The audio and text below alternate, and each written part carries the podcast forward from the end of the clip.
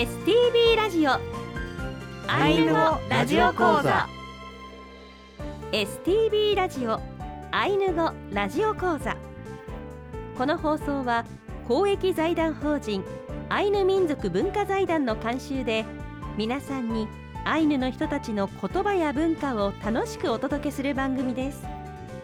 この番組で日常会話としてのアイヌ語をたくさん覚えて、ぜひ使ってみてください。講師は新日高町静内出身、菅原勝義さんです。今日の放送はレッスンごじゅうに、 いちねんかんを振り返ってお送りします。えちにさしぬや、皆さんお元気ですか？私は講師の菅原勝義です。 エヌピーオー 新日高犬協会の事務局をしております。いらんかなって、こんにちは。アシスタントの渋谷もなみです。今週もよろしくお願いいたします。はい、さて、はい、アイヌ語ラジオ講座の講師としてじゅういちねんぶりさんどめの登場となった先生ですが、はいはい、いよいよ今回で最終レッスンになりました。そうですね。いやこう先生、こう振り返ってみて、はい、今どんなお気持ちでしょうか？テキストを見ますとですね、はい、あの平成じゅうななねんど、そして平成にじゅういちねんどの頃のお写真も載ってるんですよね。はい、はい、そうですね。はい、じゅうななねんど、年でいうとさんじゅうななさいですかね。はあ、でにじゅういちねんどでよんじゅういっさいだったんですけれども、まあ、あの写真見る限り年々年いってるなっていうのがよくわかりますけれどもね、はい、でもこのさんかいめでは料理というジャンルで紹介するという新しい切り口でしたもんね。はいはい、えー、それでは今週はアイヌ語ラジオ講座のいちねんかんを振り返ってまいりましょう。はい、それではウトラのありききあんろ、一緒に頑張りましょう。さあ、今年度は静内方言のアイヌ語はもちろん、静内地方のアイヌ料理をご紹介してきました。はい、テキストのテーマは日常的に食べられていた料理の紹介ということで、はい、しがつはおはう、汁物、はい、ごがつはカムイチェプ、神の魚、鮭の料理を、ろくがつはさよ、おかゆ、しちがつはチサスエプ、固めに炊いたご飯、はちがつはラタシケプ、混ぜに料理、くがつはシト、お団子の紹介でした。はい、えー、この中で私はやはりですね、はい、えー、カムイチェ、えーうん、鮭の料理の、うんはい、また食べたかったなというのチタタプが印象的でしたね。はいはい、そうですね。あの言葉を分解するとチとタタとプっていうふうに分解できてですね、チっていうのは私たちですね、でタタというのは要するに、えー、細かく叩く、刻む、そしてプというのはもので、私たちが細かく刻んだものっていうことで、本当にあの手間とですね名前が全く同じような形で残っている食べ物ですね。まあ、お酒好きな人には答えられない味だなっていうふうに私も食べて思っておりますけども、えー、実は私はですね一番得意なものとしては昆布シトですとか、えー、あるいはラタシケプとか、これがですね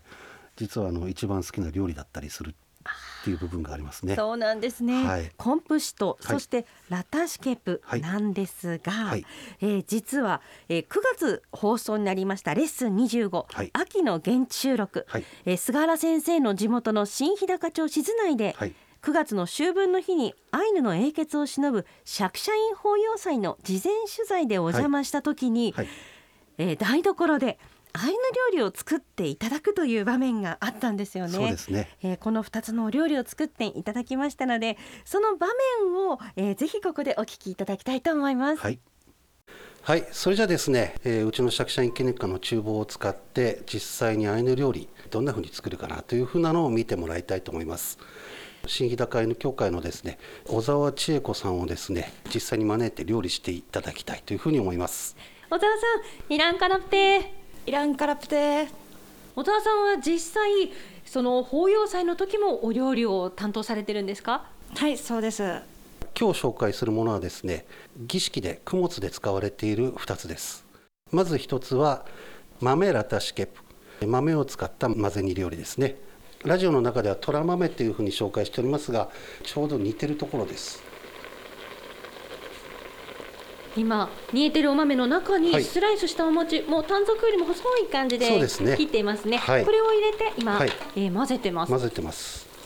だんだんお餅が溶けてきて、うん、そうですね、とろっとしてきましたね。はいはい、本当は米の粉ですとかそういったものというふうに言われてるんですが、最近ではですね手軽なこのお餅をスライスしてですね、熱を加えてとろみをつけるというふうな形に変わってきております。えー、さらに混ぜますと、ラタシケプアからおけれなんですね。えー、ラタシケプの出来上がり、うんはい、そういうことになります。えー、続きまして教えていただける料理がこちら、はい、昆布酒とですね、昆布の団子ということで、これもですね非常に簡単です。はい、全部入れていいです。はい、失礼します。今火にかけたお鍋に昆布の粉を入れました。はい。あ、かなり昆布がこの茹で汁に溶けてくると、もうすでにドロッとした感じに、そうですね。はい。香ばしい匂いが立ってきますね。そうですね。はい。見た目ちょっとあんこっぽいんですけどもね。まあ、あの食べると昆布の味がして、かなりあの見た目とのギャップが実は激しい食べ物なんですが、実際食べると美味しいというですね。えー、最後の仕上げになりますが、えー、あらかじめ作っておいた、えー、しとですね、少し丸くて真ん中を潰してこう平べったくしたお団子ですね、はいはい、平べったくタレの中に入れて、はい、完成です。はい、これで、えー、出来上がりになります。あからおけれですね。昆布しとあからおけれ、はい、はい、そうですね、ピリカです、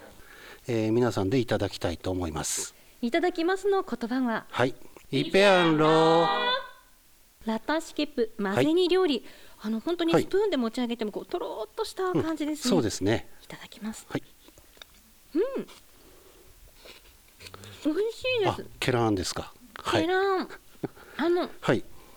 豆の、はい、あの自然な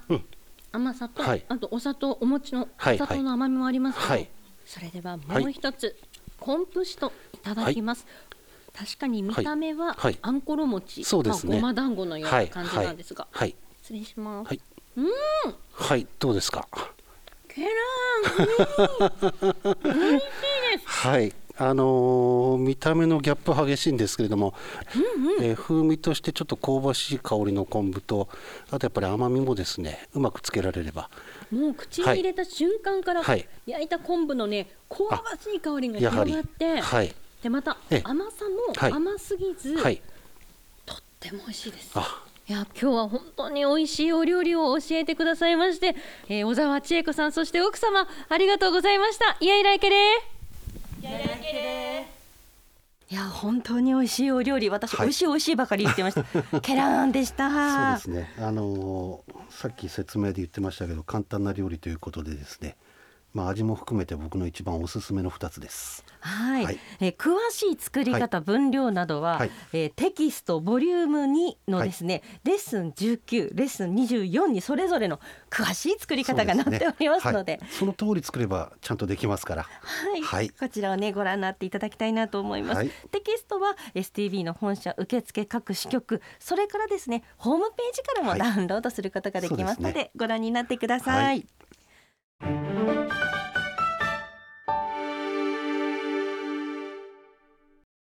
先生がこう料理を紹介していく中で、うん、はい、どうしても最後に紹介できなかった料理があるので、そうですね、ここで皆さんに教えたいというものがあるんですよね、はい、そうです。食べてはいるんだけども、美味しいんだけども、うーん、作り方がよくわからないということで紹介できなかったものです、まあ、名前はですね、山うっていう料理ですね、はい、まあ、あの汁物なんですけれども、まあ、言葉を分解すると、やむとおはうということでですね、やむっていうのは冷たいなんです、うん、でおはうはあのいつも出てきてるけども、具だくさんの汁物っていう言い方をします。冷たい汁物、冷たい汁物なんです。で、実はあの私、だいぶ古い話になるんですけれどもね、もう今からもうさんじゅうねん以上前になりますね。このアイヌ関係の仕事に就いてすぐの頃、にじゅうにさいとかにじゅうさんさいの頃に、あのあちこちのアイヌ協会の儀式なんかにも参加していたんです、まあ、その時はあのまだあの儀式できなかったんで、お客さんで座ってただけなんだけども、そこで出されたものがこの山うっていうもので、うん、食べてみるとあの塩味がついてすごく冷たくて美味しいんですよ。へー。で、まあ、大体山うっていう言葉も当時アイヌ語知らなかったんで、なんぞやこれはっていうことで、地元に帰った時に、まあ、あの地元の古い人たち、古老の人たちにですね、その話をしたら、実は静内でも作ってたと、うんうん、でレシピは全くわからないんです。あのただ一つはっきりしてるのは、そのやむの冷たいっていうのは、えー、作った汁物を鍋ごとですね、沢の水につけてで冷やして食べるものだっていうことで、えーまあ、それで冷たい汁物ということでですね、食べて非常に美味しかったもので、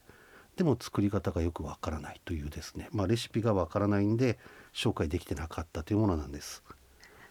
はい、きっと暑い時期に食べられていたものかもしれませんし、ねえー、ぜひこれからですね、うんはい、先生の、まあ、ライフワークではないかもしれませんが、はい、アイヌ料理の研究をですね、この今、はい、これからも続けていただいて、はい、山う作り方が分かったら、うん、ぜひ教えていただきたいなと思います。ですねはい、多分、多分ですよ多分タラとかそういう干した魚をね、えーまあ、細かく刻んで入れるんですよ、うん、でおそらくはわかめ的なものが入ってて、であとはネギが入ってる、長ネギですね、はい、で塩味がついてて、どうもちょっと油みたいな感じも風味の中にあったっていうことまでは覚えてるんですけども、まあこれ多分今後のですね、えー、私の勉強の課題の一つっていうふうになると思いますね。はい、えー、ぜひ分かりましたら教えてくださいね。はい、そうですね。皆さんもちょっと楽しみに待っていると思います。はいはい、あの気を長くして待っていてください。はいはい、先生、はい、名残惜しいのですが、そうですね、もう、もうお別れの時間が近づいてきてまいりました。はい、先生、はいえー、最後になってしまいますが、うんはい、お付き合いいただきましたリスナーの皆様に最後のご挨拶をお願いします。はい、まあ、実は私はへいせいじゅうさんねんからですね、えー、本格的にアイヌ語あるいはそのアイヌ文化ですね、こういったものを、えーまあ、学び出したということで、まあ、年で言いますとまださんじゅうさん、よんさいですか、そこからまだあのにじゅうねん経っていない、えー、そんな中でですね、えーまあ、運よく地元の古老の人たちからいろんな昔話を聞いたりですね、あるいはえー、学者先生たちから、えー、いろいろな、まあ、文法的なことそういったものをですね、えー、教えてもらいながら、なんとか、えー、へいせいじゅうさんねんから指導者育成事業、アイヌ民族文化財団の、ね、中でやっている事業なんですが、そこで本格的に学び始めて今まで来ているという状況になってます。で、えー、私もだいたいこうにじゅうねんぐらい、えー、やってきている中でですね、まあ、あの今ラジオ講座聞いてる方々ですとか、あるいはあのアイヌ語に興味のある方いらっしゃると思います。